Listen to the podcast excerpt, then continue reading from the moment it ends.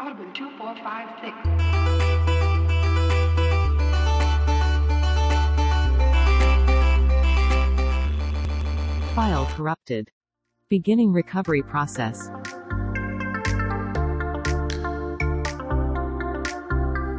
State of the Save is back with another wonderful File Corrupted episode. Hoping everybody's having a good week or whenever you're listening to this. Uh, we didn't get to do a File Corrupted last time. We uh, had some stuff come up, and that kind of bummed me out because I love doing these episodes. Uh, Michael, how you feel about doing these File Corrupted episodes? I love these file corrupted episodes. It's a chance for us to. I don't have to worry so much about structure or if I get my points across elegantly, because this is a chance for just to There's no go off the rails. there's no analyzing of anything on these file corrupted episodes. It's just a little bit of anarchy here and there and just see what happens. There's a rough outline, but halfway through we crumble the outline and just go and do our own thing. Yes. Or talk about card games for an hour. We're still planning on doing that card game episode. Uh, next time Nick is available, I feel like all three of us would do the card game episode. Uh, I don't know how that's going to go. If you did not have an opportunity to listen to that file corrupted, I believe it's the last one on the feed. Uh, I think it's called Shame. Laughs and card games. Shames, laughs, and card games, or something like that. Yeah, it's a very good. It's one of our best file corrupted episodes. One of our best shows, I would say. yeah, definitely Maybe. top five. Depending on your. If you like structure, that one's not for you. If you like all the shows where we get real in depth and talk about like how the games work and you know we really analyze things, that's not the that's not the show for you. That's not that. but if you just like, hey, I like when things go crazy and they keep making dumb references to stupid stuff. That- that's that that's that show for you. That's why I love doing this podcast because we can have an episode like a Bastion where we can talk seriously and analytical about like political ramifications of video games for an hour, or we can be like, "Yo, this orc class seems pretty cool." Yeah. well, I think that's that's kind of video games, Yeah. right? Like video games can be a lot of different things, and if you're only sectioning it off one part of video games, then you're kind of missing the full experience, you know? Um, like movies, there's Oscar movies and there's summer blockbusters. Uh, File Corrupted is definitely more of a Fast and the Furious kind of show than a uh, the Queen's Gambit, um, some, which is a TV show. That's a I don't TV e- I don't even know. Hey, listen, man, it's all the Premium. TV. Premium TV is just movies, man. Um, but we got a good show for you planned today. We're going to be talking console generations. Uh, just a random thing that popped into our head. Uh, Our collective head. yeah, our collective head. We were like, hey, what's the excuse to do a good file corrupted show? And we're gonna do our favorite file uh, console generation. We're gonna be picking which one, and we're gonna defend our choices. Michael thought he had me pegged. He was wrong. you can never know where I'm gonna go. Wild card. Wild card. There's just a tank of gasoline in the back of my truck, apparently. Even if he was thinking the same one I was, he was like, "No, screw that. I'm good." Yeah, I would. I would have. Like, if there was four people on this show that all picked all my options, I'm still gonna jump to a different one just to keep things interesting. um, nah, but before that, we're gonna do our normal thing. Let's talk about some games we've been playing. All right. I've been playing a lot of video games, Michael. Have you been playing a lot of video games? I have been playing a lot of one type of video game. Okay. I have a feeling I know what, what's coming. I have a feeling the listener is gonna know too. what you been playing? uh, Resident Evil. That sale really got you. It really did, and now I am hooked into this series. I want to know all the lore. I want to know everything about this. So I'm trying to play it in a way that makes sense, like pseudo release order, because it's weird when you got remakes in there. So I finished two, uh, Claire's campaign. Uh, I was expecting like no spoilers here, but I was expecting like when you finish her campaign on the second run, the like the ending section would be like a little bit longer than just like that like ten minute run near the end. It's basically a boss fight that you get. Yeah. You don't get much else. I mean, it was still cool. Like Yeah. that game is still amazing. I would say like the breakdown of difference in content between Claire and Leon's campaign is like maybe twenty five percent. That sounds about right. It's just enough to the main difference not doesn't come in like the structure of it. It comes in like the Claire's like compa- uh, character she interacts with, and uh, the excuse me, the changes in enemy variety. Yeah, Claire's got a kind of a different driving force throughout her campaign than Leon does. Um, I do defend the statement that Leon is should be like A and Claire should be B Yeah. because I think Leon's driving force is the like the main focus of the game, while Claire is more of a personal story. But it also works better for Claire to be the one who faces that final section. I agree. Yeah. I mean, all in all, it's a Leon's like uh he's a good insert for the player because he's just trying to get to his job on the first day when everything goes bad. So he doesn't really know what's going on. Claire has actual ties to the overall story because she is related to Chris Redfield and she'll be a bigger part in the games coming forward. Then I played and beat Resident Evil 3 in about 3 sittings. That is a brilliantly paced game, but boy, I would be mad if I paid 60 bucks for it. It is. Um, I paid sixty bucks for it. It is very very short. I admit that. Mm-hmm. But I will say this: It's fun. it's a tight game, man. It, it doesn't. It has no fill. There's no Like- wasted moment. Yeah, there's no wasted time, and um, I kind of actually like the way they do the quote unquote A B stuff in there, where you play as a different character because it's just integrated into your main story, or you know, it's not. You know, there is no like B campaign. You just switch perspectives, Mm-hmm. but. I do enjoy that game a lot. I don't think it's as good as Resident Evil 2 remake. Oh, no, But it's yeah. damn fine video game. I agree they probably should have padded it a little bit more. Maybe or could or maybe I cut the price to like forty bucks lunch. I mean, I got it for twenty, so I'm not mad at all. It was a very tight video game.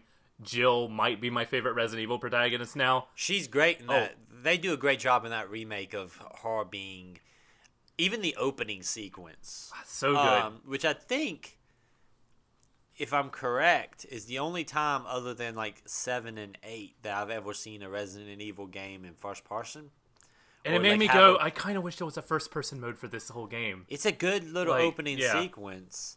Um, Jill also, it it feels really good. And if you've played the original RE3, RE3 was also kind of short and thrown together Hmm. because it was kind of a a stopgap game. You know, they didn't want to. I think, correct me if I'm wrong. It was not originally going to be the next numbered sequel, but there It was, was- some concerns about putting a numbered sequel only on the Dreamcast. There was a weird, yeah, that's what it was. Like Sony, I think raised a stink about it, going is like, you can't have it. We we are Resident Evil. You can't have it on another place. It, I haven't looked into it, and it's a little bit muddied on when did Nemesis become Resident Evil Three, and when Code Veronica not become Resident Evil Three. Because well, that leads me to my next game I'm playing. Segue. Segue. Um, I was debating. I was like, "What's next?" Zero. I could play zero because that's before one, so I feel like that'll tie up some stuff before. But I was like, "No, Code Veronica came out before." So I popped in on my well, popped in. I pressed play on my PlayStation Five for R- Code Veronica and got the PlayStation Two logo, which made me go, "Ah, this feels nice and warm and cozy." and then you start playing it and go, "Oh no, there's tank controls." Oh no. uh, I, the last game I played with tank controls was like a Dino Crisis 2, which uh, became an action game a lot faster than uh, Resident Evil ever did.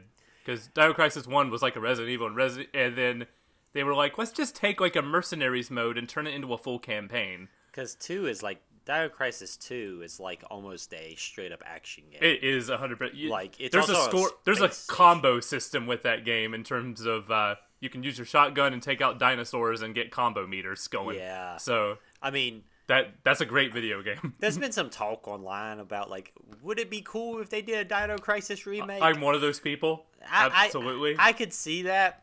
The tank control stuff. It's why I would never like advocate for somebody like if you're like, hey, I want to play Resident Evil two and three. I would never tell you to go back and play the originals now that the remakes are out because the tank controls just they add that one layer of of frustration to what is actually still a very good game. it took me about an hour, but then once I got past it, I was just like, "Oh, this is just how it controls." Because there's nothing like fundamentally like it's not asking you at the, at least this point early on to do too much with mo- movement. It's all very much like they're coming at you slowly, and you can kind of bob and weave around them if you need to. But ultimately, yeah, it's people who say that Resident Evil went off the rails with Resident Evil 4 did not play Code Veronica because man, uh, there's some stuff in that game. Dude, like I, I've said this before. They they did not play Resident Evil. Like there was weird stuff in those alligators and sewers and stuff all over freaking Resident Evil. It has always been off the rails. like It was never on a track at yeah, all. there was never a track. like I think the quality of the track of the the train maybe changes a little bit around like five and six. I'm I and maybe Co- uh, it's Code Veronica. I don't remember much of. It's a it's a I- trip. Steve Burnside is the worst Resident Evil character. That's uh, that dude sucks. is he worse than Wesker? Yes. That's hard to He believe. okay. Just there's a bit where you have to do a puzzle where you have to get golden guns off a wall to to go and put in the place of other guns, right? Then so you're like, it does a Resident Evil thing. You pull it off the wall, then you get a trap and go, oh, I need to find a way around this. About like 30 minutes later, you go back to the palace and there's like an alarm going off. Going, I heard that alarm before. You go there and he trapped himself in the room that you were in. It's like, get me out of here, Claire! And then he walks out with those guns, poses with them, and goes, No, I'm not going to give these to you. I'll trade you for something automatic. And just walks off with the guns. And you're like, This dude sucks. For a second, I was like, "Wait a second, you too trapped yourself in there for a little bit." But you had the sense to Yeah. put the guns back. But then also when he walks out and he just doesn't give you the guns, that's the point where I was like, yeah, that guy sucks. He's an asshole. Does he pop up in anything else? I'm trying to think if he's popped up in any other game. I haven't. Well, the furthest I played is seven. I did not play five or six, and I haven't played four in a bit. Six so- is a, a fever dream for me. I know he's not in five. so like I It wouldn't surprise me if he's in six because six seems like I'm probably gonna make someone mad by saying this as like a newcomer to like the Resident Evil like fandom, but six seems like the Metal Gear Solid Four for Resident Evil in terms of like we're going to tie up everything and bring everything together. But Metal I know Gear Solid Four is a good game. I know Metal Gear Solid Four is a great video game, quote unquote, because four is actually. I- I would say four is worth your time. I would say six is not. I'm So I'm not. I'm building there. That's gonna be the last one I get to Oh, because I'm like I got to see how all of these character arcs collide together for a grand finale. Who knows? I might, with the expectation that it's going to be trash, I might have a fun time with it. I, I, I don't think you will, but I sure hope you have a great time getting there.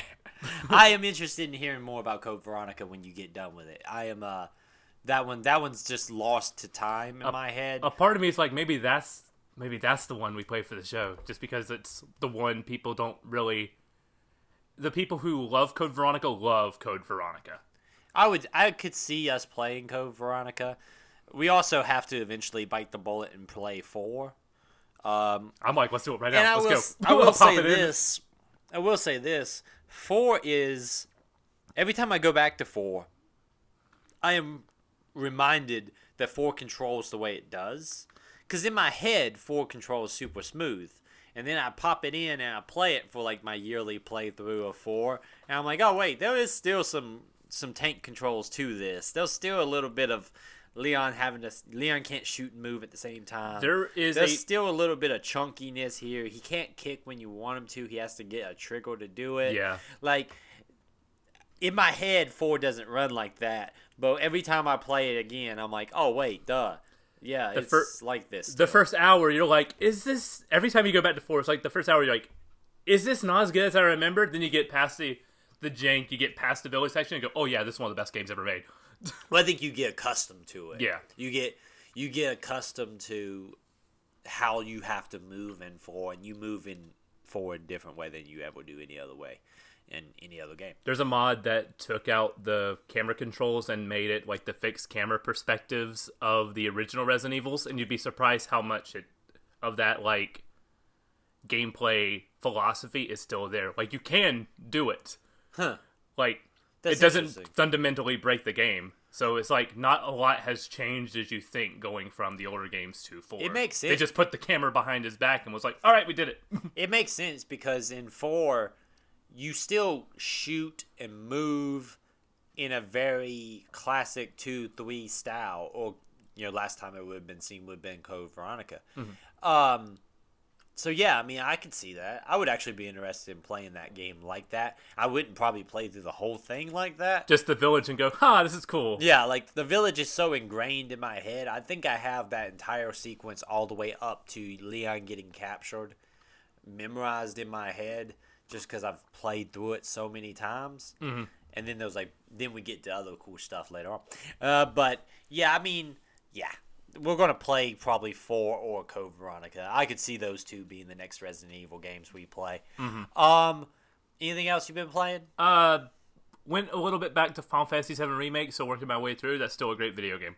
Re- which I think that's that's game that's another game like Persona, where like when you're done, we'll sit down. I don't we'll need have to. a final. I, I talked about ad nauseum. I won't. I'll wait till the end before I Yeah. like go into detail about what I played and what I think is next for the Seven Saga. I um I played a bunch of stuff. I played a bunch of. It's like you got a new console or something. Yeah, I uh I am not a FIFA guy. I've not I played a saw soccer that. game. I saw that and was like, "Is Eric okay? Well, I was Should like, "Should I message him? this is a good looking game. Let's try out this new console. Should I this. should I call his bank and say, "Don't let this man buy some Ultimate Team"? yeah, there's somewhere some kids got my account and he's buying Ultimate Teams. Um, boy, that stuff is like so jammed down your throat. It's not even funny. But they do that also for the NHL franchise too. That's how they're funding the Dead Space remake. That Yeah. Ultimate Team packs. Which apparently the most profitable thing about their entire like company is the FIFA stuff. If you wonder why every press conference was like, "Why is there 15 minutes of FIFA?" It's it's their. You wouldn't have EA if it wasn't Yeah. for FIFA Ultimate Team. I don't play any sports games every year except the NHL franchise. And Mm-hmm. even then I'm kind of falling off of doing that because like with EA Sports franchises, they're so small upgrades every year then it's very very hard to justify a $60 price tag. I buy one every console generation. You probably like I go, "What's the good one?" And then I think this is what has happened here for me because like a lot of people complained about the new release of FIFA because they were like, ah, it's just you know small upgrades, yada yada yada yada. I haven't played one of these games since probably the PlayStation Two. And so for me, I was like, ah, a pretty solid freaking sports game, man. It's pretty good. It damn looks good. It plays well. Um, and also, my knowledge of soccer is so baseline that uh, it's like uh, it's a lot of me not being entirely sure what's happening, but I'm having a good time with it. But uh, some more interesting stuff I played through. Um, I finally started Hollow Knight, which is a game that I'm amazed I didn't play earlier. Um, I've been putting it off for so long. it's a damn good video game. No, it is, but It's a damn good video game. I had ve- I knew it was like an, an action platformer, um, but I did not know a ton about it until I just randomly started it up. And uh, a couple of little uh, bullet points. Some of the best music I've heard in a very long time in a video game. Super relaxing, kind of chill.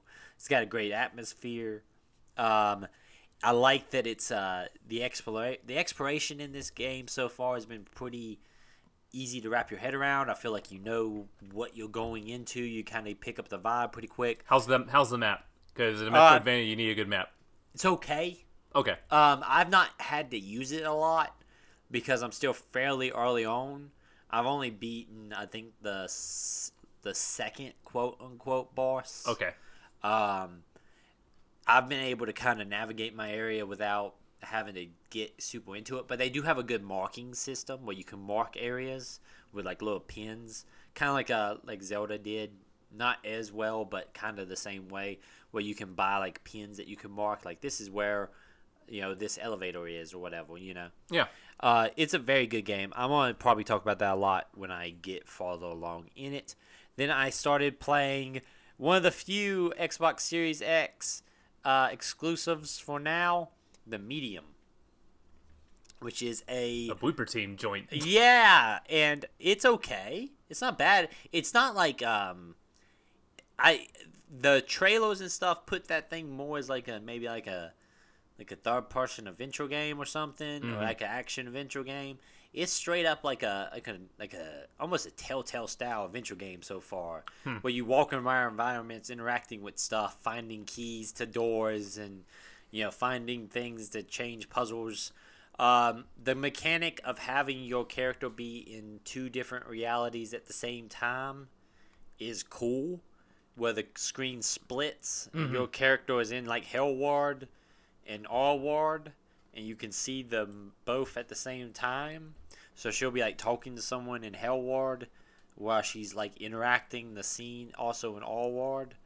Um, it's cool. It's very like Eastern European style game so far. I think it's set in like Poland Okay. but um, it's it's good. This- it's surprisingly good for a game that I felt came and went very Yeah. quickly. Like I don't know if it was because it was on new console and it was before there was not a ton was people who get their hands on the new consoles right when they came out. It was the first like console exclusive for Xbox, I think, for the Series X. So and the fact that like didn't like set the world on fire, people just like, oh look at this. Oh, okay, I we'll just go over here and go do something else now. it's a fine looking game. I would say that it's not like a game like I would show you like the new Xbox with. Hmm. And that might be why it kind of got bypassed pretty quickly. But I, I like it so far. Okay. It's not bad. I feel like uh, I've, I'm probably going to finish it. And um, It seems like a pitch for hey, we should make a Silent Hill. Someone should do Silent Hill, guys. please. and it seems like the rumors are that that team is getting uh, eyed by Konami to do the next Silent Hill. so far, That's a, it's a that's the rumor right now. But so far it does a pretty good job with that. I Mm-hmm. mean, I have not encountered any like combat or anything in this game, and to be honest with you, so far I don't really want any combat. Because if it throws it at you at that point, you'll be like, I don't know what to do. Um, X. Well, also like if doesn't fit the character or the ward so far, like this character doesn't strike me as somebody who's going to be punching demons and stuff. Like you know, it seems more of like a maybe a just a psychological thriller. You know. Okay. um, it it's pretty good so far. I'm kind of amazed that I am enjoying it as much as I am for what it is. Um, and then also I got on my little boomer shooter craze for a little bit. I went back to Doom 64, which is in my arguable opinion the true Doom 3. Because the shocking thing about Doom 64 is it's not like a just console port of Doom. It's a straight up different game. Well, that's why it didn't do well. Everybody just thought it's just Doom on the Nintendo 64. It was going to be called Doom Absolution. Yes. Before like the studio was like, um, you can't. You're putting on the 360. You're putting on the Nintendo 64. You can't do that. You need to have 64 in the title. How else will it sell? And to be honest with you, I think for years I just thought it was a Doom port. And I think you told me that it was no, it's a completely different game. And then it um it was like a pre-order bonus for Eternal. And it's a dude, it's a straight up really good Doom game. It also does a lot of stuff like with the tech that's not available you know, to like the original Doom One and Doom 2 Um, I kind of did some research on why it didn't take off as well. Also, I believe Turok came out like two weeks before this. Also, you Right, and that was a fully 3D game. Exactly. And this was kind of like the, even though the sprite detail in Doom 64 is beautiful and Yeah. very well done, and argue and not arguably, it definitely holds up better than Turok. oh hell yeah, looking at Hell it because you're like, oh, this looks like Doom and plays like Doom. If you look at Turok now, it goes, you go, ugh, yeah. there's so much fog, I Yeah. can't see three feet in front of me. Turok does not hold up at all. I would say Doom 64 is still a really good looking game. And I would also say some of the maps in Doom 64 are better than anything in Doom 1 or Doom 2. Oh, they're very well designed. there's also some really really clever stuff with like how some of the enemy placements are. There's some really good lighting effects. There's one room i remember that i walk into that it's like a blacked out room with only like blue squares that lead you throughout the space. And so when you're shooting it lights the room up. But obviously it's like you're being you're following those squares. There's a part in which you trigger a um like a crushing machine that breaks the floor of the level to get you deeper into the level. There's a ton of great stuff. There's levels that like shift throughout as you're playing them. They're like changing Yeah, uh, there's stuff environments that, around. It's crazy. it's that- insane that that game did not get as get more kind of recognition. if Midway, who made the port one or made Doom 64, wanted to make it sell well. They should have just called it Doom 3 on exclusive to Nintendo 64. That would have made a lot of people angry, but it would you would have made all the money in the world. I think having just not Doom 64 would have probably done well too, because then it's not like because it's like I said, I just always assumed it was just a, a port. I didn't know until a there was a video on YouTube like years ago that was like Doom 64 is an underrated game. I was like that Doom port. that I watched and go, oh, this is a completely original thing. That's really cool. It's uh, like I said, it's really good. Then I found it at a con a few years ago on the Nintendo 64. Got for 25 bucks. I bet it's a lot more expensive now. I'm about to say now that's probably at least a triple digit game. I don't. I actually don't know because it's not highly sought after now because of the ports that they did. But man, now the collecting market's so insane right now. Who knows? Worst. Um, but then like that led me down the rabbit hole where I played through some Duke Nukem. Uh, I contemplated playing some Duke Nukem Forever just to know like how that feels in 2021. I'm looking. you like, have that game on a shelf. I have it on a shelf right over there. Um, but I played some Duke 3D. That would Uh, be- I went back to Project Warlock, which is a good boomer shooter. You know, it's a modern day boomer shooter, but very. That is on my wish list because Very you good. told me about it. Everybody like, should I like the look of this. There's a Terminator level. Everybody should play Project Warlock. Uh, they got a Kickstarter going for Project Warlock 2. Okay. So uh, I'm probably going to end up supporting that Kickstarter because I want to. That game, that's a damn good game. Uh, other than that, though, been kind of just fiddling around with a lot of different stuff. Uh, you want to talk about uh, our topic for today? Let's get to the topic. All right, so we had a pitch. We're going to talk about our favorite console generations. And uh, this is a very subjective statements. Uh, well, I kind of was trying to separate because I play so many games that are older games for some reason for this show, some reason just out of curiosity. That I was like, well, okay, those generations that I like more in hindsight than I did at the time. Mhm. So I was trying to really think this stuff through. Michael came across and had the arrogance to say that, oh, well, it's just me and you are going to have the same pick anyway, so we'll just have to talk about that one generation. And that ticked me off because how dare he think he know me? So, Michael, go, let's go ahead and start with your pick, Okay. and then we will go to my pick, and then we will have maybe like an honorable mention section where we talk about some other solid generations. That's good. All right. So my pick was the sixth console generation, which is a weird. I always thought that like numbering the generations was weird. Because there's a so way- much like, like where does the Game Boy fall? Exactly. Like- so like we're specifically talking about console generations. Yeah, Not like I know, but like I was thinking when I was thinking about this, I was thinking about portables at the same time. Like like I was trying to lump them together, Mm-hmm. but they also fall in so many like bridges between console generations. yes. that I was having a hard time with that because there was so many.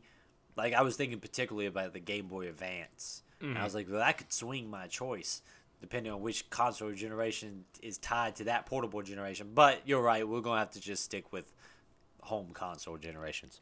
I am going to be talking about like some handhelds just because of their ties to this generation. I chose the sixth console generation, which is the Dreamcast, GameCube, PS2, and Xbox. Everybody forgets about the Dreamcast. Eh, I will never forget about that. it's a system I haven't owned, but I watch a lot of things on just because I'm so fascinated by. I've had a Dreamcast on my wish list for so long, and the minute those prices start to go down again, I'm going to scoop one up. I, I had a couple of people I knew who had them at the time, so I played a pretty good amount of Dreamcast. But I always forget that Dreamcast is technically a part of that same lineup because I feel like it disappears pretty quickly throughout that generation's life cycle. But It does with the loot. Once the PS2 came out, the Dreamcast was done. yeah, and that's what I had. I had a PlayStation too. Uh, everyone has a PS2, Um, had or has. Yeah, it's I w- I I'm gonna say this. It was very very high up in my contender list for my favorite generation. Okay. Um, I'm not gonna. I'm gonna. I'm not gonna try to undercut your your statements because that's what we'll do at the end. but okay, make your pitch for why you think the sixth generation is your favorite generation. All right, before I get to the games, I want to talk about like the consoles themselves. I have notes here. Oh yeah, I know. extensive. So let's talk about the Dreamcast first. It was a super ambitious last swing for Sega with a small but insanely diverse library of like arcade ports, some um, just uh, some like really in depth like RPGs. Some of the Like- best fight um best fighting games Best on fighting- console. Yeah, it's and it was online out of the box. It was the first console to have a LAN port on it, Because which will lead to like some of the crazy like games that they were doing down the line. because like you think about like the PlayStation 2, you had to buy a completely separate um, connection that goes onto the back of the system. The Xbox had a had a online capable from the get go, Mm-hmm. but we'll talk about that in a little bit. GameCube had none of that. Oh, Um, no. it had yeah. one that had a LAN adapter that came later. But- because I remember like Kirby Air Ride having online when I Yeah. rented that. Then like the next is the GameCube. It was the last traditional Nintendo console. Because when you think about what came next was the Wii, the Wii U, and the Switch. Those are very much doing their own thing. This is like Nintendo's like last play at the traditional console market. And they it was like the last time they had a lot of new first party IPs like WarioWare, Pikmin, Luigi's Mansion, Eternal Darkness, Animal Crossing.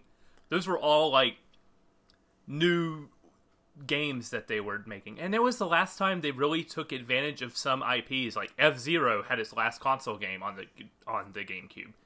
Uh, Metroid Prime was a GameCube game. yeah, Uh, they had a Star they had Star Fox games on here. It was crazy what they were doing with like IPs that they really even to this day like don't pay attention to. It's weird that Nintendo's giving a lot of attention to Metroid. Like if you go on their uh, Twitter now, it's all hype for Metroid Dread, and I'm like, this is like feels so good that you're finally giving Metroid this attention. I said this because I think Nick would make this statement also. If you owned a GameCube, you probably like per game in your collection, your quality was probably a lot higher than on a PlayStation or an Xbox, because there was not as many great games on the GameCube.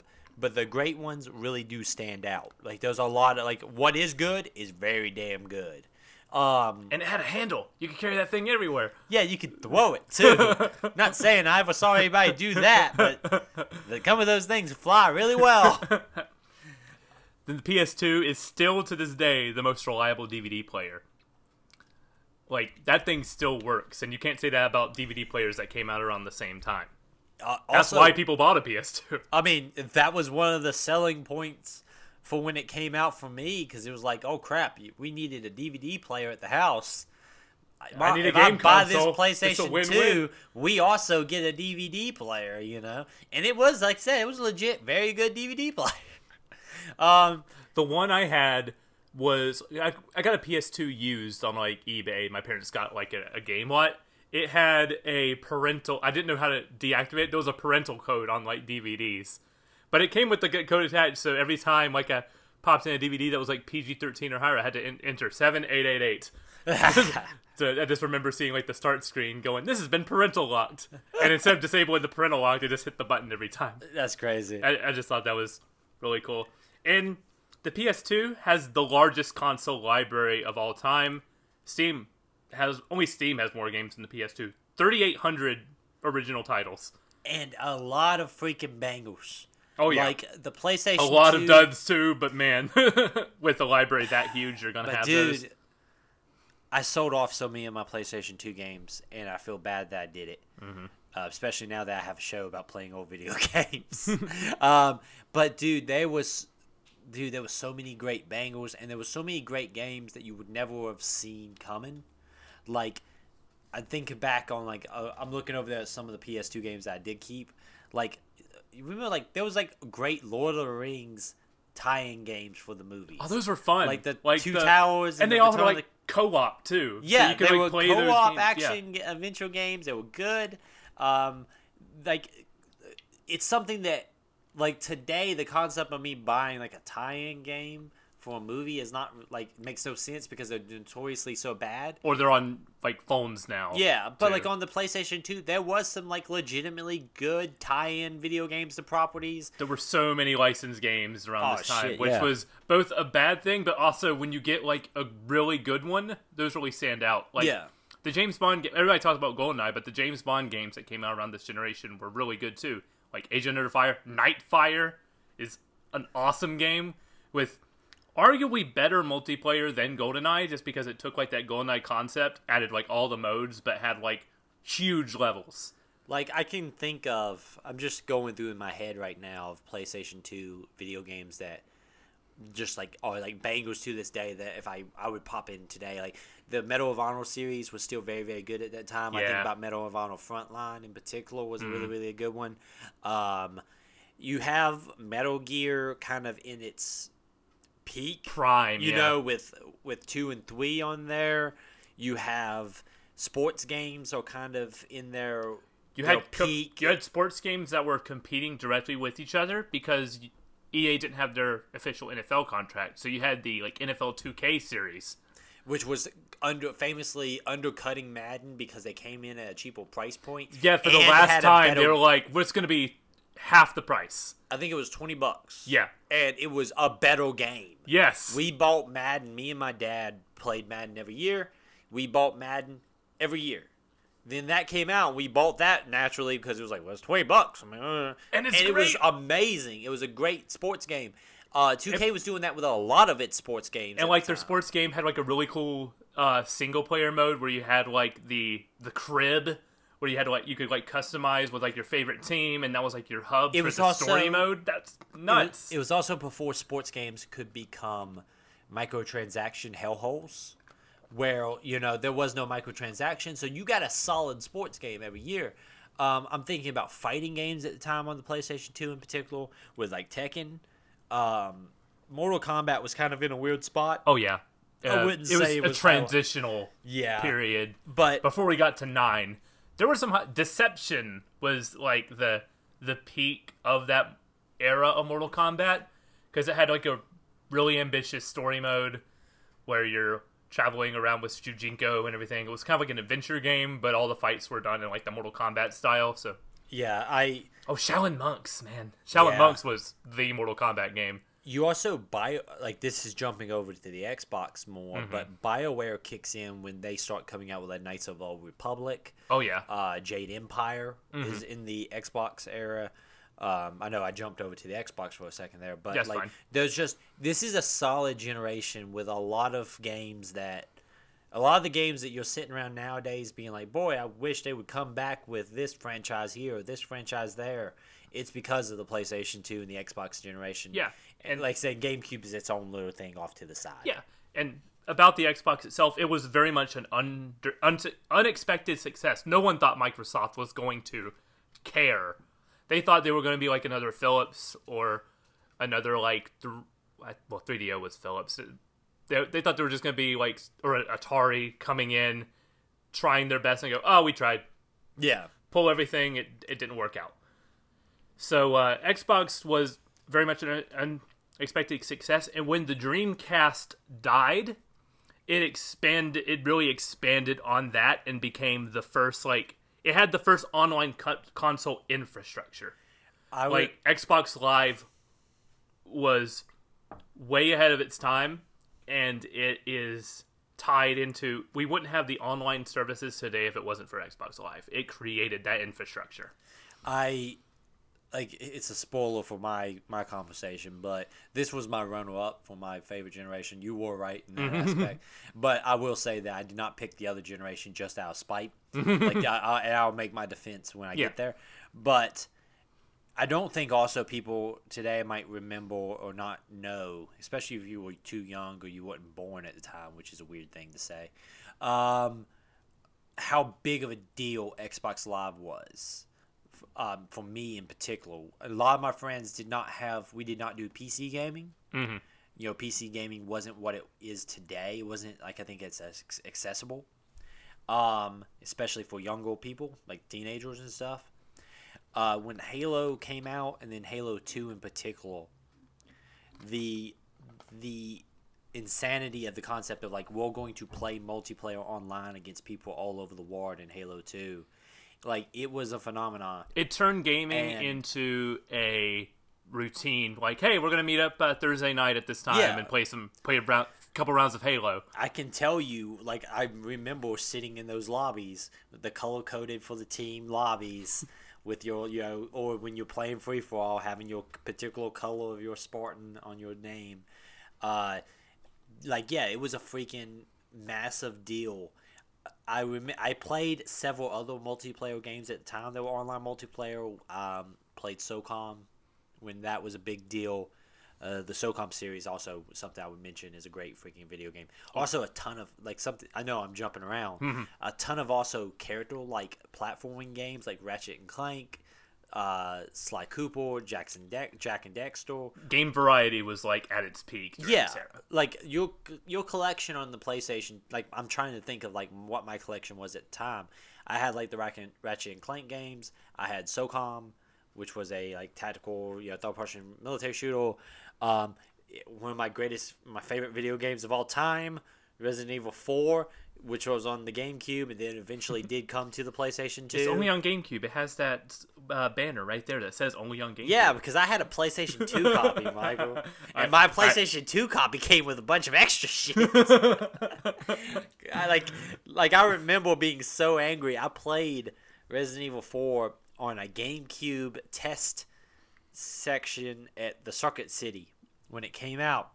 I remember I was I was sitting there playing it and I was like, this game is pretty good. I like what I'm seeing here. And it's the village section. If I remember correctly, it wasn't a like a demo because I don't remember a stopping point. I remember getting all the way up to a little. I remember getting past the chainsaw fight. That was times when um when you go to a GameStop, they would have the new game just on the kiosk, so you could keep Yeah. playing it. I did that when uh, Smash Brothers Brawl came out because I was getting the game. I was there to get the game, but I was just waiting. I was waiting on my parents at the time to come back and pick me up so they could buy it for me. But Yeah. but so I was just playing the store. I was just playing like the adventure mode, and like I was like, "This is the demo, right?" It's like, "No, it's the full game." So I played like for like an hour while they did their other shopping, I and I was like, "I can't wait to play this when I get home."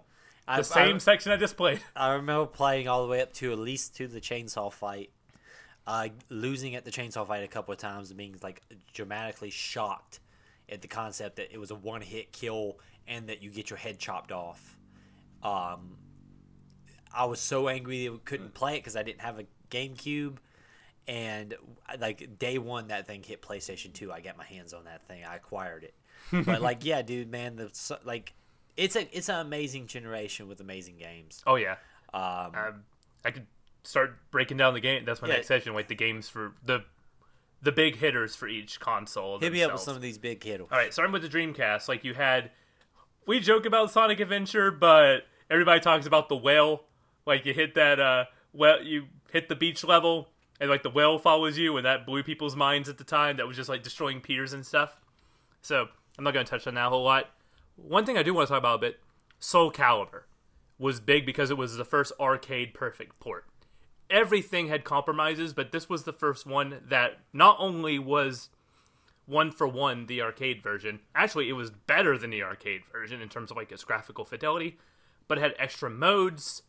It had, I believe, this one had online play too. It was like the whole package. which was a big deal. And It- like Soul Calibur was, to me, like at the time, I viewed Soul Calibur as like a like a skill like a skill based fighting game. Like I played Street Fighter and stuff as a kid, but I was never playing at like a high level. Mm-hmm. And so like people who were playing Soul Calibur and stuff, I was like, man, these guys know what they're doing. It was doing. the first one. It was the first game because like even when I was playing Mortal Kombat, I was just like button mashing. Soul Calibur was the one I was trying to like get combo strings right and everything. So, I, not having a Dreamcast, but like, I'm talking about Soul Calibur two and three, yeah. that era. which also had the craziness. This is the stuff I miss in video games. It has the craziness of each Soul Calibur, each Soul Calibur two, I think, or three. I think it was three. Two, Two had- had a different character depending on which console you bought it on. because three was um PlayStation two exclusive. Yeah, yeah. yeah. So it had, I think, Spawn, Spawn on Xbox, Xbox, Heihachi on PlayStation and Link on the GameCube. I was so mad I couldn't get. I had the PlayStation 2 version, so I didn't have Spawn. I really liked. Like I thought Spawn was freaking cool at the time. that was like before Xbox had like its full identity. yeah. Because nowadays it would have been like the Arbiter. If it came out post Halo 2, the Arbiter would have been like that. Well, then they added like Spartans in Dead or Alive. Uh, did? They I had don't remember that. yeah, Dead or Alive had Spartans um, in it, and I thought it was very particularly funny for Dead or Alive. It wasn't just Spartans; it was like Lady Spartans because it's Dead or Alive. You know, Of course. you want to talk about some weird freaking video games in that generation? The Dead or like they had like the Dead or Alive series, then they had like the Dead or Alive beach volleyball series, then they had like yeah, like you had stuff that d- shit was weird the PlayStation, Xbox generation, and GameCube generation. Um, also, like I'm just going through some craziness. Like, dude, like there was solid versions of games like uh, the NBA Street series. Um, like the Extreme Sports series, like EA had a like what EA Freestyle, which was like their extreme sports. You had the Tony Hawk game. EA Sports Big was around the time. Oh yeah, he is what's big.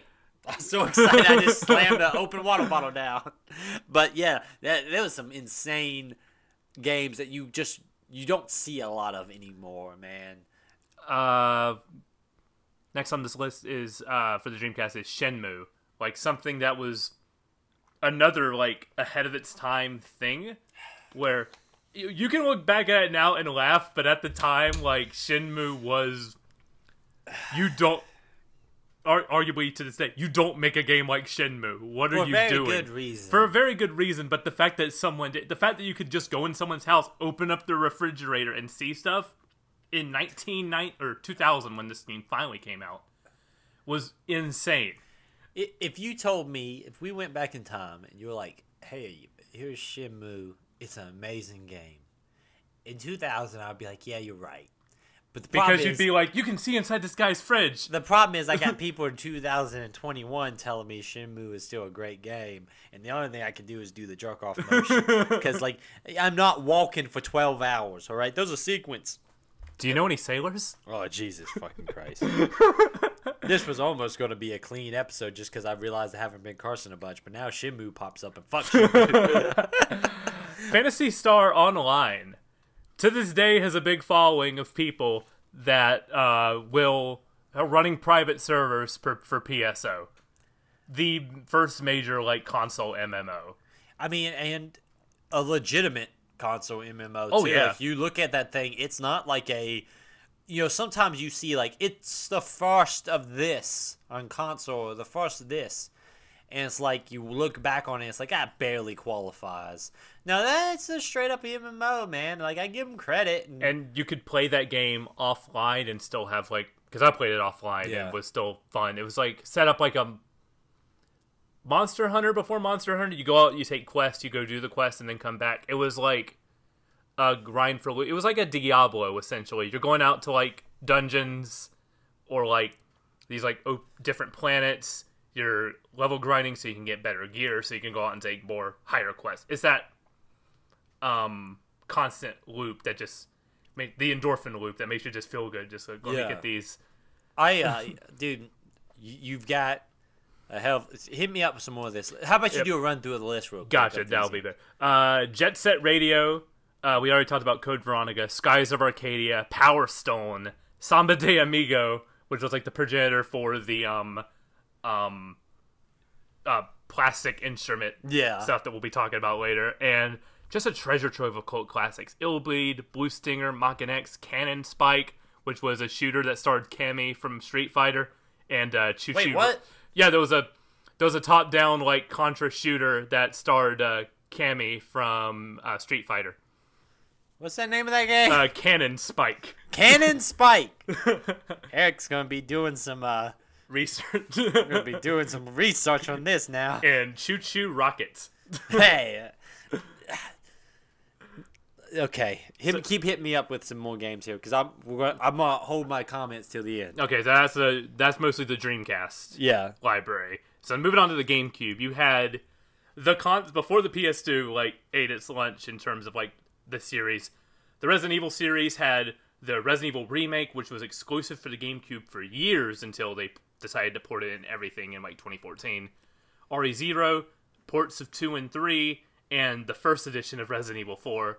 You had Smash Bros. Melee, two great Zelda games with Wind Waker and Twilight Princess, the Metroid Prime games, Mario Kart Double Dash, Sunshine, Paper Mario: The Thousand Year Door, F Zero GX, which is still my favorite racing game of all time. Easy. Fantastic game. Luigi's Mansion, the golden age of Mario sports games with Strikers, Mario Baseball, Tennis and Golf, Pikmin, an insane remake of the first Metal Gear Solid, Pokemon Colosseum, which was like their first console par- Pokemon RPG, and WarioWare. So those are some of the heavy hitters for like the GameCube era. The PS2, like there's some third-party games on here, but I'm mainly picking stuff that was heavily associated with the PS2.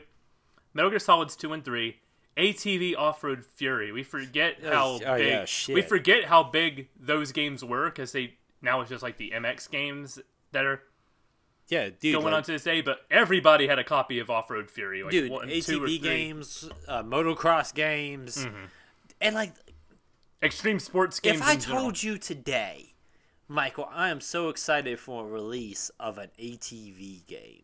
You're gonna laugh your fucking head off at me. Like, what the fuck are you playing? but like, the thing is, you go back and you play these games, and I think one of the re- one of the reasons is there was no like quest for like simulation on any of these games. Like I think about the wrestling games at the time, right? Like it wasn't about like trying to have a realistic experience on riding an ATV or a realistic experience on performing a wrestling match. hit these it was buttons like to do a Superman. throw people off of the freaking cage, fall off. It was insanity. Same thing with the motocross games. It's like you want to pick up the bike in the air and do a bench press with it and then land on the bike. Like, cool. It was just a level of like, video games are fucking cool. you know? and like, I don't know why we lost that in some of these genres down Mm-hmm. the road. I don't know if maybe there was a vocal minority that was like, no, I want to learn like how to properly perform a move on an ATV. Did you download the? Uh, it was uh, games with gold. The TT Isle of Man. Uh, a while back, it was a simulation bike racing game. I think like it- based on an actual like uh, race that happens. I was like, cool. A really fast-paced motorcycle game. I made one turn and cr- turn and crashed Yeah. because I didn't like brake properly. Yeah, it's it's what killed racing games. I'm notoriously I don't like racing games, but you want to talk about like in the PlayStation 2 era, like Gran Turismo was a very Oh, like, yeah. you like everyone owned at least one Gran Turismo. I bought I had a PlayStation copy of Gran Turismo for the when it first came out on PlayStation 1. Same. eh? But like ah, dude, damn, I forget there's so many damn good video games. in this genre.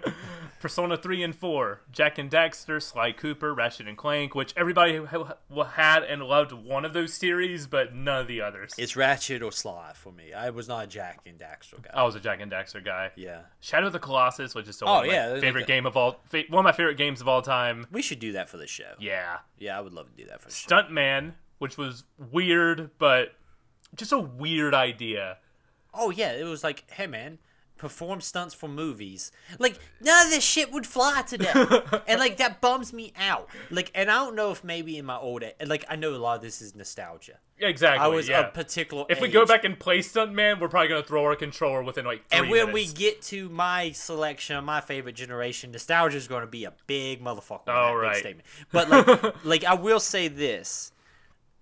I think that in somewhere down the line, and I think maybe when games get so expensive to make, Mm-hmm. you know, the more expensive video games are to make, you got to be more sure thing with your your concepts. we're get we're almost there again with like the return of like THQ Nordic and like um, Embracer Group funding all these like B projects. Like we're on the cusp. Like Biomutant would be a game though like this six out of ten video game would not be a thing like ten years ago. It would bankrupt the company. Yeah. if they release that thing. But now we live in an age now where that B game is like coming back. And I look at Biomutant a few times going like there's some I don't know if this will be good, but there's some ambitious idea here that I want to play when it hits about twenty dollars. But uh Final Fantasy X, uh Grand the Grand Theft Auto trilogy on PS2, 3 Vice City and San Andreas. Think about that. We had three Grand Theft Autos on that generation. We didn't even have one on this new generation. No. We had five, which was a port. And then the first thing they announced for the PS5 was Grand Theft Auto 5. I've watched that video of that one particular streamer. Mm-hmm. I don't know the gentleman's name, but he was watching, I guess, a reveal trailer for what Rockstar revealing something for the PlayStation 5, and it's the Rockstar logo and the excitement this man has, only for it to cue another GTA 5 um, you know, trailer and just the disappointment and rage. And I watched it and I was just like saying, yeah, you know what, brother, you're right. Right on, man. I felt so, like, you, I I watch that video way too often because it's just like every time it pops up on YouTube, I just go and I go, this is, yeah, this is most like realistic, active feeling of disappointment I've ever seen on a video. Uh, Kingdom Hearts, Burnout 3, uh, God, Oh, yeah. God of War 1 and 2, Devil May Cry, Guitar Hero. yeah, okay. Yeah. I'll put, let's put a pin beside that. Let's stop so we can talk about plastic instrument games. Well, no, we're going to talk about plastic instrument games in a second. Okay. So we'll let's I'll keep put a going. pin there. Okay, we'll come back.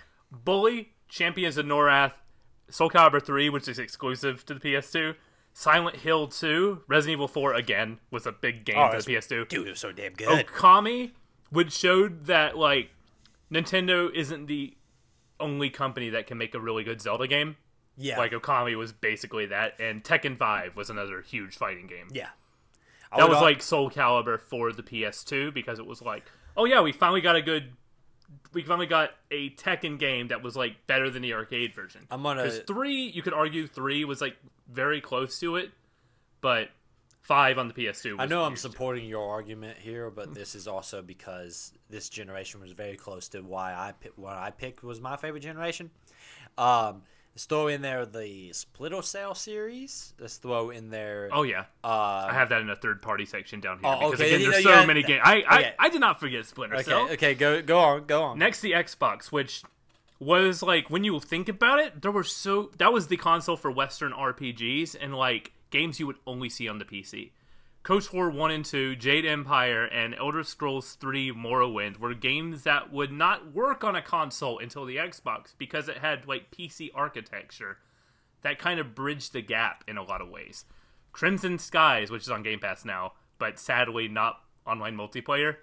I mean, I was like, that's the point of Crimson Skies. Like, you could play the single player, but you really that multiplayer is, of course, Halo One and Two. That goes without saying. What are you gonna say there? Uh, Star Wars Republic Commando, uh, Ninja Gaiden, Shenmue 2, which I'm going to bring up because it is the American made game console that got the sequel to Sega's game. Which is fucking weird. That is crazy. So I just wanted to bring it up for that weird fact alone. Chronicles of Riddick Escape from Butcher Bay. Which is a game that holds up. Yes. That is. You want to talk about? Okay, you want to talk about movie tie-in games? Chronicles of Riddick. Like who- It did first person melee combat effectively. It did first person stealth combat. And dude, you can't do a first person stealth game today.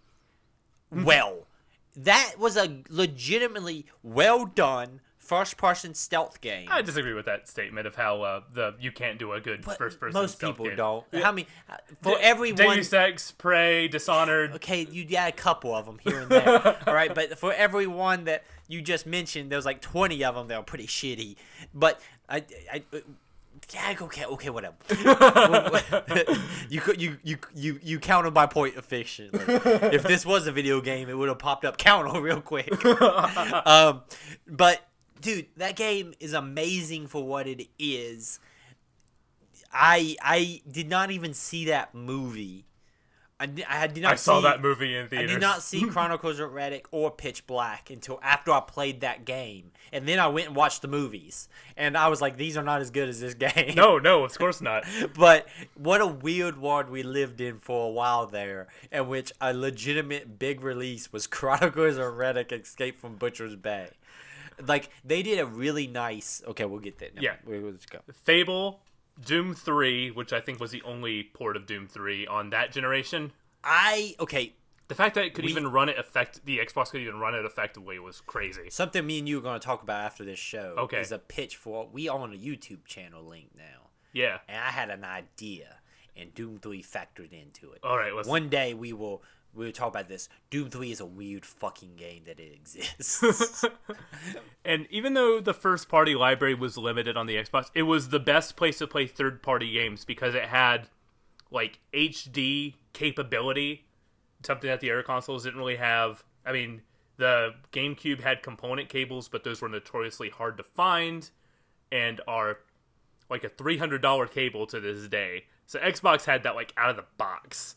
Also, I remember this was the last generation in which like you would run reviews per console. Yes. So you would review the PS2 version, the Xbox version, and if there was a GameCube, the GameCube version. Mm-hmm. And you never would mix the GameCube and the Xbox version. It was almost always the Xbox version was reviewed separately than the PlayStation and GameCube version because of some of the graphical fidelity stuff like that, mm-hmm. which was fascinating to me because everyone owned a PlayStation too.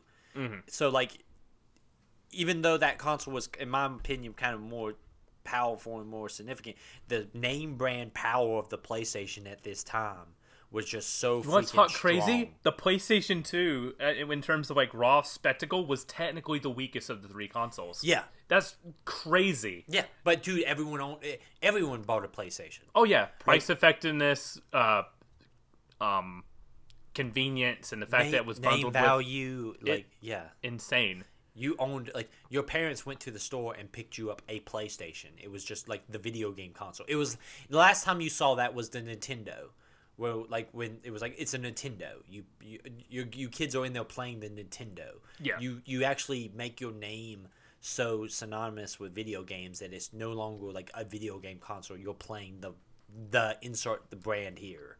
Now for the third party games Oh shit! Tony Hawk 3 and Tony Hawk's Underground. Prince of Persia Sands of You, Time. you forgot Tony Hawk Four. Tony Hawk. Well, I thought Underground did the 4 thing better.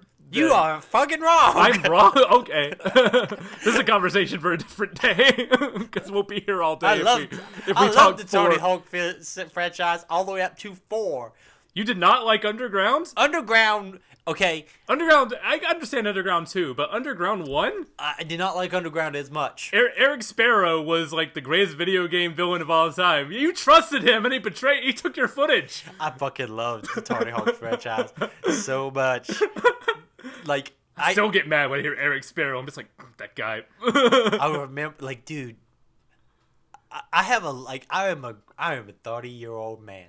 I'm thirty years old. Mm-hmm. Tony Hawk is still a hero of mine because of those games. Absolutely. Because those games, like, this is what I talk about, man. those games made me as a kid go out and watch skateboarding. Yeah. Like Tony Hawk One, when it came out, I had no clue what skateboarding was. I watched skateboarding on the Olympics and knew what tricks they were doing because I played like so much Tony Hawk last year, especially. Dude, the so when a guy did a Games. kick flip to like a tail slide, I was like, yeah, I was like, I know that. saw that. Cool. The X Games are freaking like when the X Games were on during the Tony Hawk era, like it was a thing that we would talk about as my friend group. It's like, mm-hmm. Did you watch the X Games? Now I'm never sitting down and watching the X Games. I'm sure they happen, but like, th- like Tony Hawk made skateboarding. He took it from what was already a kind of a, a growing underground thing. You know, it was getting popularity, but that that video game franchise made people like me who was a young kid who was not accessing any of that culture at the time want to like experience what was going on in the Tony Hawk world. We all- have T-shirts that were like his brand T-shirts. I had Tony Hawk branded T-shirts. and then people who actually skateboard call you a poser because I you like that fucking stuff. poser. Yeah, exactly. Oh yeah. I had World Industry skate shoes and be like, "You poser." I'm like, damn it right, looks I cool. am. Who damn cares? right, I am. Why are you gatekeeping like shoes? Come on, be better than that. Yeah, well, Um, yeah, but like, yeah, I was a poser when it came to that. Son. Yeah. I couldn't skateboard with a damn. I bought one and I was like, I could ollie, and that was it. And only that would work like 25% of the time. But dude, it was freaking fun and cool. Prince of Persia, Sands of Time, Time Splitters, the Splinter Cell series, and Spies versus Mercs, especially. I just realized that I still dress like a 1990s skateboard kid. I just think about my choice of shorts and t-shirts. I'm like, son of a bitch. I've been posing since 98. Okay, go ahead. Beyond Good and Evil, so many Star Wars games Battlefront Episode 3, Jedi Knight and Jedi Academy, Lego Star Wars Bounty Hunter and Racer's Revenge, Spider Man 2. Another Very licensed game. Great game. Destroy All Humans. Indigo Prophecy. Uh, games. Quality aside, it, it was games starting to be able to tell more cinematic stories. Indigo Prophecy is a trip. I love that game because it is so that story is nonsensical and so bad. Uh, Mercenaries Playground of Destruction, another great game. So that's all like the at least from my perspective, all my favorite like heavy hitters of these generations. In terms of even though I haven't played all of these, like looking at them and go, I can appreciate what that did for games going forward. I'm gonna go ahead and um, before we jump into mine, I'm gonna just add a few honorable mentions to your list. Okay. like, your list is very solid. Your generation was the runner-up to my generation of what I picked, and I have to do a lot of explaining on why I picked it over this generation because this is a great generation of games. Um, this was the beginning of like the greatest hits collections on game consoles. Yeah. Where like Sony would re-release games for twenty dollars as a greatest hits edition. Most of my games I had in my collection like Greatest Hits or Player's Choice. Player's Choice or Xbox Platinum had hits. platinum hits. But like it's such a concept that today you wouldn't have to do because everything is digital. You just mark the price down to twenty dollars. But I will say this it made a lot of those games a lot more accessible to people because it was like, oh, hey, you've heard a lot of good things about God of War.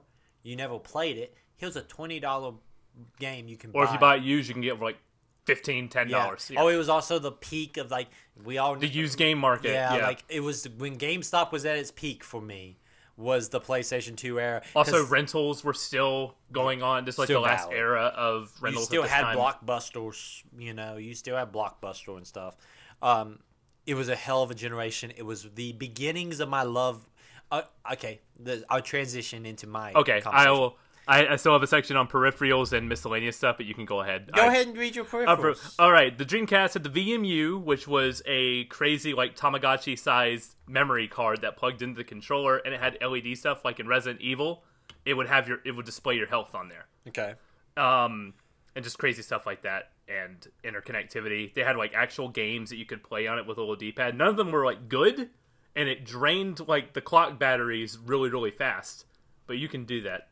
Uh, it had a fishing rod controller that you could use with Soul Calibur, and people do that today with and call it Pole Calibur. People play Soul Calibur with fishing because there's motion controller support too. So people like swing it like swords. It is beautiful, and you had the maracas for Samba de Amigo. The GameCube had the first good wireless controller with the Wavebird. yes Uh, this was a big deal the GBA link cable. It allowed for crazy connectivity between games for like a dual screen mode with like Animal Crossing. You plug it into the system, you didn't have to have a game attached, but it would through the console like have a separate screen. Like if you go to an island on Animal Crossing, the island would be on your GBA and you go and collect like fruit that way and like interact with like a turtle that way. It was really cool. Two Swords Adventures had like a mode where it was five player multiplayer, I believe. I might be mistaken there, but like it had elements of that game that could only be played on like the Game Boy Advance. And in Splinter Cell, you could use it as your radar. Like you could just have a peripheral here that was like your that's crazy. And it unlocks content in some games. Like it, that's how you get the fusion suit in Metroid Prime. You connect it with the save data for um, uh, fusion. Uh, the Game Boy Advance player made your entire Game Boy library on your TV. I have a player. I got my game. I got a new GameCube recent. Well, used GameCube recently with that attachment, but it doesn't have the disc. oh damn You need the disc. Or there's these things on eBay that have like it's so weird. This is another generation where you can't like do stuff after this. Someone like if you have a copy of F Zero GX like I do, and you have like this like rigged memory card, you can activate the GameCube startup disk data saved on the memory card by going to like a replay section on F-Zero GX and it'll just boot up the game that way. Someone has the game on like a memory card Damn. hacked. So I've been looking at those going, that's how I can play Game Boy Advance games on my TV. and an ASCII keyboard controller for the GameCube. You might be asking, how does a keyboard controller look on a GameCube? Let me pull up this image just to show Eric here and look it up at home. This ASCII GameCube. Look at this monstrosity. that was the thing like didn't the playstation 1 also have a keyboard connection They had one, yeah, like you could hook up, I believe, a um, um, on the PS2 you could hook up a keyboard for like text input. and Because. I was watching someone on YouTube play through the Alien Retribution PlayStation game, Mhm. And he was playing it with mouse and keyboard controls. That's cool. And made the argument that that was legitimate because there was a keyboard and mouse attachment for the PlayStation. there was a there was a PlayStation mouse. so he was like, "It's completely legitimate. It's in the the settings menu, and it's the only way I can finish this damn fucking video game." I subscribe. The only Patreon I subscribe to is a channel that covers like weird like games and peripherals like that. And he's got he fell into a uh, he fell into a pit where he's just like, let's talk about gaming mice. And I'm like, yes, please. I'll, I'll donate a dollar a month to this content. okay, hit me up with some more of these profiles. Uh, PlayStation 2. Plastic instruments. Uh, the EyeToy.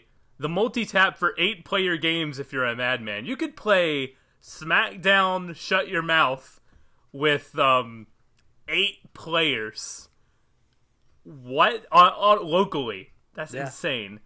And the HDD upgrade with the network adapter attachment so you could play like Final Fantasy 11 online and games like that okay.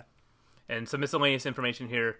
We talked about licensed games galore. There were more studios today, leading to like larger spectrums of budget, the Yeah. V game, if you will. There was a lot of experimentation in game design. Like we had the rise of open world games, kind of modernizing console first person shooters, and like Resident Evil 4, reinventing the third person shooter. Gears of War changed its control scheme because when they were in the early phases of development because Resident Evil 4 came Yes. out, and they were like, "This is how you do it. Also- this is how you make a, thir- They also ripped shooter." off a game called Kill Switch. There was a shooter called Kill Switch, which was a cover-based third-person shooter that Hmm. had blind fire and all the stuff that Gears did, but like came out for the PlayStation 2, I believe. And if you go back and watch videos of that game, it's straight up Gears of War cover-based shooting, and they don't mention any of that shit in those Well, interviews. well, we, we can all go way back to Nintendo 64 with Winback. Did that too. Yeah, yeah, Uh, and online console gaming is the way of the future from this point forward. That's that's my right. extensive notes on this generation. I took a long It was time. a hell of a no. You did a great job, and I'm, I love that conversation. The thing that I kept sitting here thinking is what we should have done is just done an in-depth conversation on each generation and have an entire series of File Corrupted. Just talk about each generation. Um, So the Magnavox Odyssey. yeah, okay. Mistakes were made. um, so when I was doing my decision, that was my initial pick because I was like, man, that was a the it was a great time for video games. And then I was like, well, you know, going back before that, what about the PlayStation, Nintendo 64? But the problem with those generations is I usually only had one console of the generation. Mm-hmm.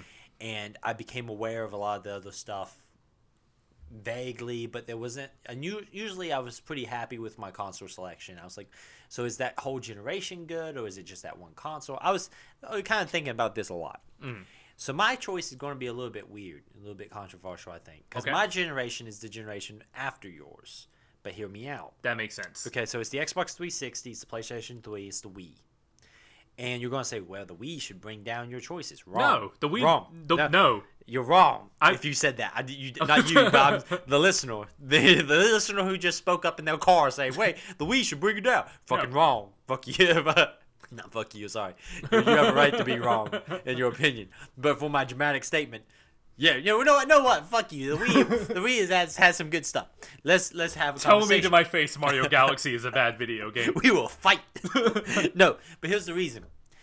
A lot of the stuff you just talked about there was amazing beginnings of a lot of these kind of like the Western RPGs that you start seeing pop up on console that usually would have been PC exclusive. Uh, you talk about a lot of those peripherals. I'm glad you talked about those, like the eight player, you know, playing eight player on PlayStation Two. The following generation is when that stuff became accessible enough that a lot of people got to experience these moments. That is fair because I talked about the online here. I didn't start playing online on console until Exactly. this generation. Exactly. That's my big thing. So I was sitting here, I was like, why is it that that generation keeps popping up in my head? Why am I still sitting here thinking that's the one that wins? The reason being for me is that generation is when that stuff went mainstream enough that you actually got to experience a lot of these things that I was reading about in video game magazines. Like having these eight player sessions, or you know, people would get, we would get together and play like Halo One, but it was usually like you know, just a two controller split screen kind of experience. We didn't have enough of a setup to have a lot of LAN parties and things like that. And when you did have those, it was like a once in a while thing. It was At, very at, hard at a friend's house who had a lot of money. yeah, it was very hard to do. None of us had TVs that were easy enough to transport. you know, My my TV at the time for years, even going to the 360, had like wood paneling on the sides. Oh, I had like a big ass for my 360 when I had my Xbox 360. I had a big ass 32 inch, in depth, long. Yeah, it was a yeah you yeah. um, so when the Xbox 360, PlayStation 3, and the Wii comes out, the reason why I feel like that's my definitive generation is one, online is hit the point that everyone had it. yeah. So it wasn't just this fringe thing that you had one buddy of yours who had the Xbox Live or had PlayStation Online that could play SOCOM. Everyone had it. So all of us were all had our friends. My friends list at the time when I was a teenager was this massively long thing of all these people I knew, and every time you hopped on there, you had like 14 15 different people you could play with. You could form these massive parties. You had you know all this stuff. It was this actual basis for where you could hang out with your friends. Um, it also for me personally this is a nostalgia factor. It hit in the perfect time i was in high school so it was a perfect like way of like being integrated into my friendship with these people a lot of these people i knew um, the concept now of like having a full friends list on something is insane to me because I'm a dark, don't have time to know that many people. but like then, like it was just this big social thing that everyone had access to now. Um, a lot of the games that you mentioned on the previous generation, I think hit their like their peaks in this generation. So you're thinking about things like okay, like Halo, Halo One, Halo Two. You have Halo Three comes out that actually has four player online co op through the entire campaign. The multiplayer community is uh, like already was great with two, but three is when it fully explodes, and you have Reach that comes out not long after that. You have the rise of the indie game um, with things like Summer of Arcade, which means a lot more at that time because there was less indie games coming out than it is now. But like you have games like Super Meat Boy, games like um, it's hit my head just lost it. It'll come to me in a second. A lot of those other Summer Arcade Limbo? games. Limbo, yeah, yeah. Oh, Trials. Trials, That's trials, probably trials, trials, yeah. Yes, you have games like that that are coming out. They are online Xbox Live Arcade that you kind of get to, you know, really force some of these indie games in front of a large group of people that you don't see. We did an extensive conversation about Bastion. Bastion. did that back in 2011. That was actually the one I was thinking, which we just did a show on Bastion. The fact that I couldn't remember that, but you have like the rise of indie games, which is like one of my favorite aspects of video games nowadays. Is these indie games or smaller, you know, smaller team games. You start to see that coming with Xbox Live, and then PlayStation Three has games that start coming out. There are their own like experimental art games. You see games like um, Flower, things like that come out on the PlayStation yeah. 3, which is not stuff you would have seen before. Um, the Wii makes video games something that is generally for a time period. Every house had a console, because even your grandmother had a freaking Wii, dude. And like games like say what you want about games like Wii Sports and stuff like that, but those were games that actually introduced people to video games in a massive mainstream way, which out without being like talking down to people. It was a mm-hmm. fun, easy to grasp experience that got people together. You talk about the rise of the instruments, right? Mm-hmm. Guitar Hero. Like Guitar Hero and Guitar Hero 2 are solid video games, right? I think Guitar Hero 1's the only one on the PlayStation 2. Guitar Hero 2, I think, is when you switch over to the next generation. That was on PS2 and it Was it on Xbox PS2 360. also? You had There was a ju- it was in between generations. I guess. yes, e- even like when I played Guitar Hero 3, I played that on the PS2. Oh, okay, see, I was already on 360 at that point. I did not get a 360 until 2011. I mowed was so many- behind, so dude. I was behind on that. I was gen. so many Yeah. yards I mowed to get that 360. but you have like the rise of Rock Band. Where you actually like you could have you have all your buddies in a room. The amount of Guitar Hero 3 and Rock Band that was played in my friend group is insane. Never again would that happen. That I would have like 20 people in a room playing through freaking Rock Band. I have sung so many songs badly on a Rock Band that I would never do today. But you also have weird like you have DJ Hero that comes out.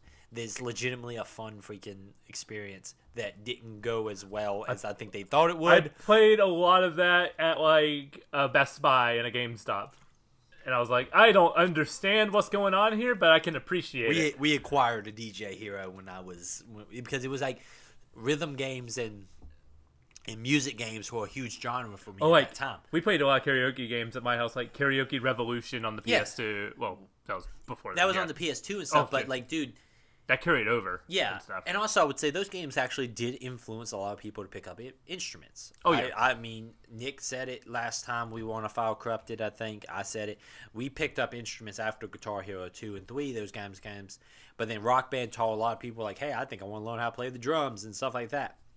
Um, that kind of made that massive ex- explosion of what was growing on the PlayStation 2 explodes when it hits the next generation with Rock Band. And I get like that. Yeah, The rise of also, this is like the double edged sword, right? It's the monkey paw situation.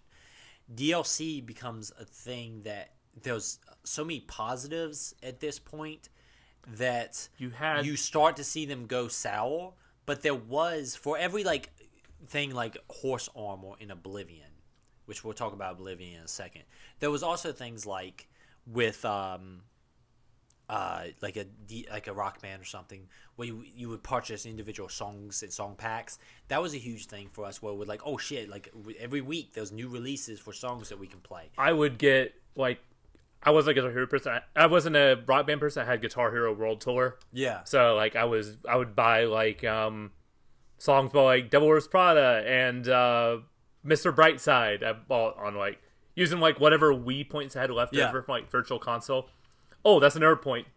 Another one to your point. The Virtual Console on Wii, like Yeah. the first, like the retro explosion that happened because of like Virtual Console and people getting really into like old Nintendo and SNES games. you start to really cool. see a lot of willingness to go backwards, which is weird because also at this time this is when a lot of these consoles were not backwards compatible, which is kind of the weird thing. Because remember the PlayStation 3's initial release had backwards compatibility, but then very quickly that was taken out. But at the same time, like, because when I got my PS3, I got my PS3 late. I got it in 2012, yeah, and I was like, I didn't know, so I popped in like Shadow of the Colossus, going, let's see this running on a. P-. It d- was Yeah. like, sorry, we don't have this, but PS1 game still works on that thing. which is weird. It is weird, I guess, because the you need a lot less architect Yeah. because it's just like a CD, so you're just reading a CD at that point. With, Um, you just have like uh one gigabyte of space for the BIOS for the system, and then you're set. Yeah, I guess.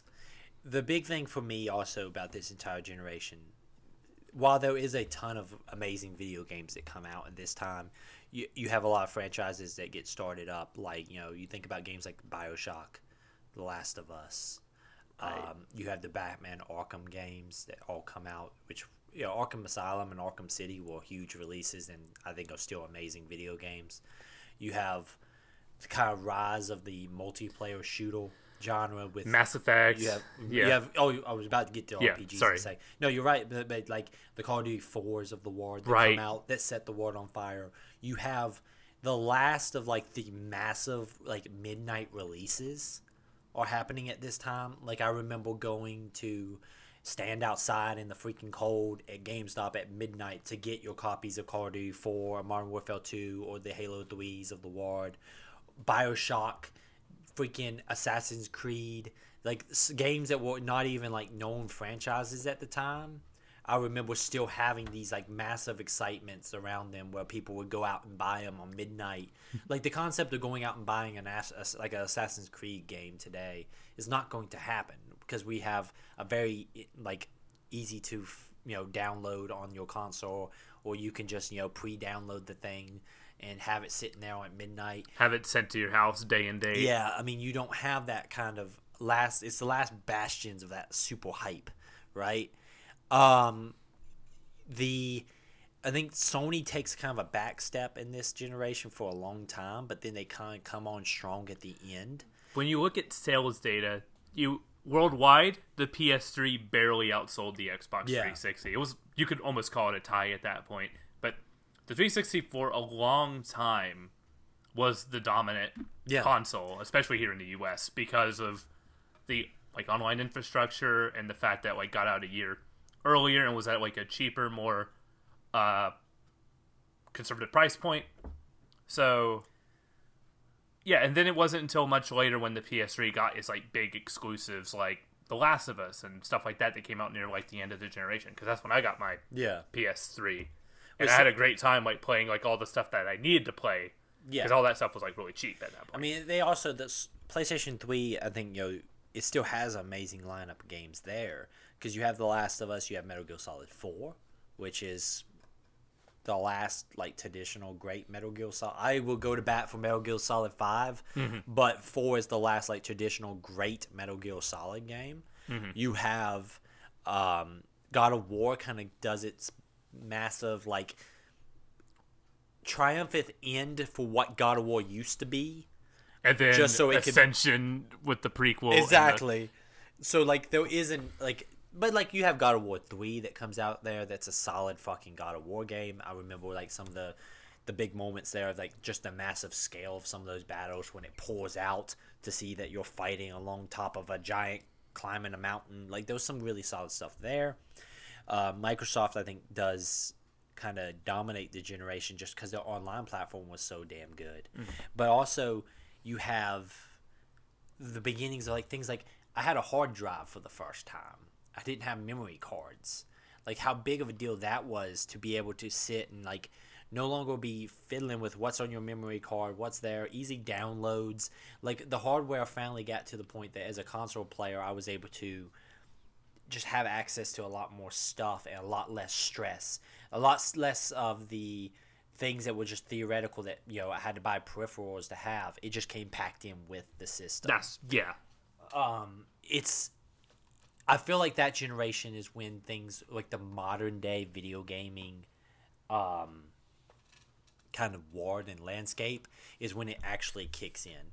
Like the PlayStation 2 and the Xbox generation is like the last of like the traditional what games were. The next generation is when things start to actually lay the path what things will become.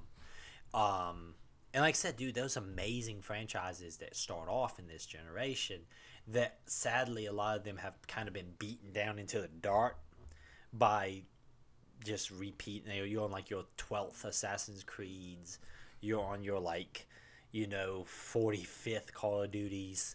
But like, th- like at the time, those things were still fresh and they were still new and they were still exciting. And you if you kind of remove what history has done to some of these franchises, it still was amazing that these what these things were doing at the time. And like to me, that console generation is less of a solo experience. It was more when video games became a big social thing. Exactly. And um, man, this is just great stuff there. That's why I picked that one. And like, I would say that there's probably per game capita more like amazing games on your generation you were talking about for sure. I think per experience capita, the next generation is when I really started getting into like these are experiences I've never had before with a video game. Yeah, I agree completely because um I did the reason I'm like so much more attached to my generation is because um that ended up sticking with it longer because the first console I got for that generation was the Wii and I didn't get a 360 until I had my first like summer job and then buy, bought with my own money because I really wanted to play LA Noir Yeah, yeah. that was the game I bought the next generation console. Well, that current generation console for I- was for LA Noir, and that and that generation had been going on for years at that point. So I had that got me to like really fall in love with video games again, where I was just constantly just. I had a huge plethora of game ex- experiences that people had for years that I was experiencing for the first time. I think also, you know, you talk about games like LA Noir. You, I, I might throw Heavy Rain out there.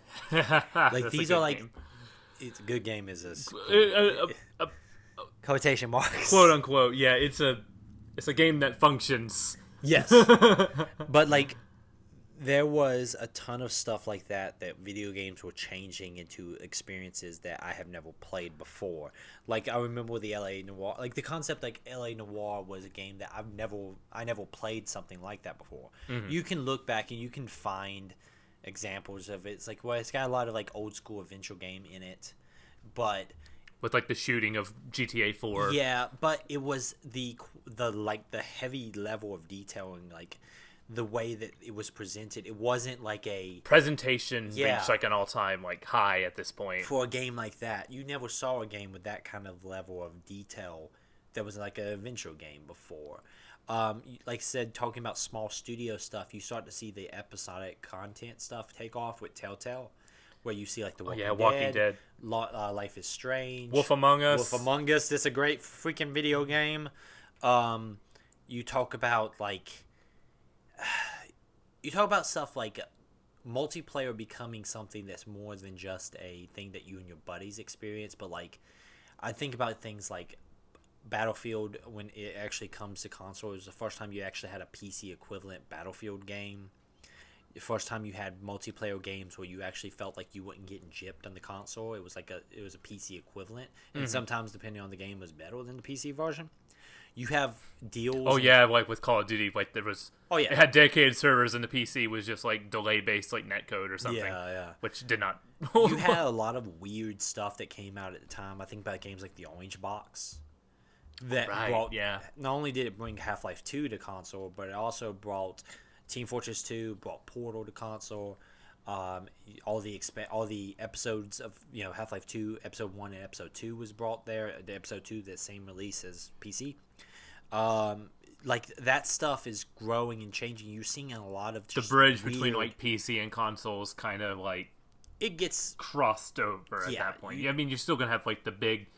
The PC is still gonna be the best place to play any video game, and that's just That's just the nature of the be, yeah. business, but I think that you're seeing that gap get gets a lot shrunk, or and the gap between like uh, Japanese and uh, American games like shrinks too. Like you know, there's like there were like day and date releases with the Japan version, which even on like the PS2 wasn't something that really yeah, happened. It was always like they got it a year before us. yeah, exactly. You start to see kind of like the word shrink around video games to be more, um, you're all accessing stuff at the same time. And Japan in that generation was kind of in a weird spot. Like if you look at Cap, they did not know really what to do with the HD era. Like Japanese RPGs were still like long in the tooth, and like people just couldn't stomach like a 14-hour tutorial anymore in like the HD era. And um, you also had like stuff with like Capcom not like Resident Evil Six, and well, Five was apparently I it's not there yet, but was like a really good like co-op shooter. It was it was Mm-hmm. fine. It wasn't something to write home about. Yeah, but also like their their handling of like um DLC on disc with uh Marvel vs. Capcom 3 and like having like multiple like iterations of that. Yeah. So like you had a lot of Japanese companies kind of like losing their way at the time. They would eventually find their way back in the next generation, but I would say it, that's one of the weakest spots of the generation is Jap- like Japanese companies being very confused by the jump to HD. Um, I would say that it's also though the rise of like things like Western RPGs on console. oh yeah, absolutely. You talk about- Oblivion, Oblivion, Fallout. Fallouts, Skyrim, which I know is on everything, but Skyrim was a big deal at the time. That was you have the yeah. Obsidian kind of level of RPG start to be like you know for every Fallout three, you also have New Vegas, you have games like Alpha Protocol that are not oh, good games but I- crazy that they exist. I, I I will defend Alpha Protocol. To you this have day. you have BioWare kind of coming into their peak with the Mass Effect trilogy. The concept of games having saves that go through multiple games, where your like your actions in game one also affect actions in game three. You have the kind of Deus Ex coming back with Human Revolution. Deus Ex, yeah, Love that game. which is yeah, which I think also recently has kind of seen like a like a rebirth because people played Cyberpunk and went back and they're like, wait, Deus Ex was actually really damn good. It was kind of better than this Cyberpunk. Oh. um, you also have like speaking of uh, CD Projekt Red, you have Witcher Two, which is an underrated, very good game. That's underrated because it gets kind of it gets overlooked and for and overshadowed by Witcher Three. that 360 version that they did, I bought day and date because they were hyping it so much about like this is RP. You hear so much about like the PC version having a really good RPG, and then I watched like developer interviews where they're like, the 360 version is going to be great. I bought that day and date, and I'm like, yeah, this is a really good 360 port of this Yeah. game. It's a it's completely different too than the Witcher Three ever was. It's, It's a complete- more linear, like it's Oh, hu- yeah. it's hub based. it's hub based. It's not as um, it's a story wise. It's a smaller story. It's a- but it's a little bit more title. Geralt trying to clear his innocence. Yeah, yeah. It's a good. Witcher Two is a great game. oh It's yeah, a great game. Um, I I really just feel like like I said, you. I don't think you can argue that the previous generation didn't have more in in number of great games, but I think the experiences around video games start to change in that next generation, and that's when I was like, for me, it was the thing that I just couldn't get over. The concept that like online is now an accessible thing that all of us have, and we're all playing games together. Um, you know you do have kind of like the the the big flare up of music games and it does die down very quickly after the rock band. And I, I would say come rock band 2 things are already starting to go on the downward trend. But i just for me the experiences that generation brought is why it's my favorite generation um Do you know what my first online gaming experience was? What? Smash Brothers Brawl.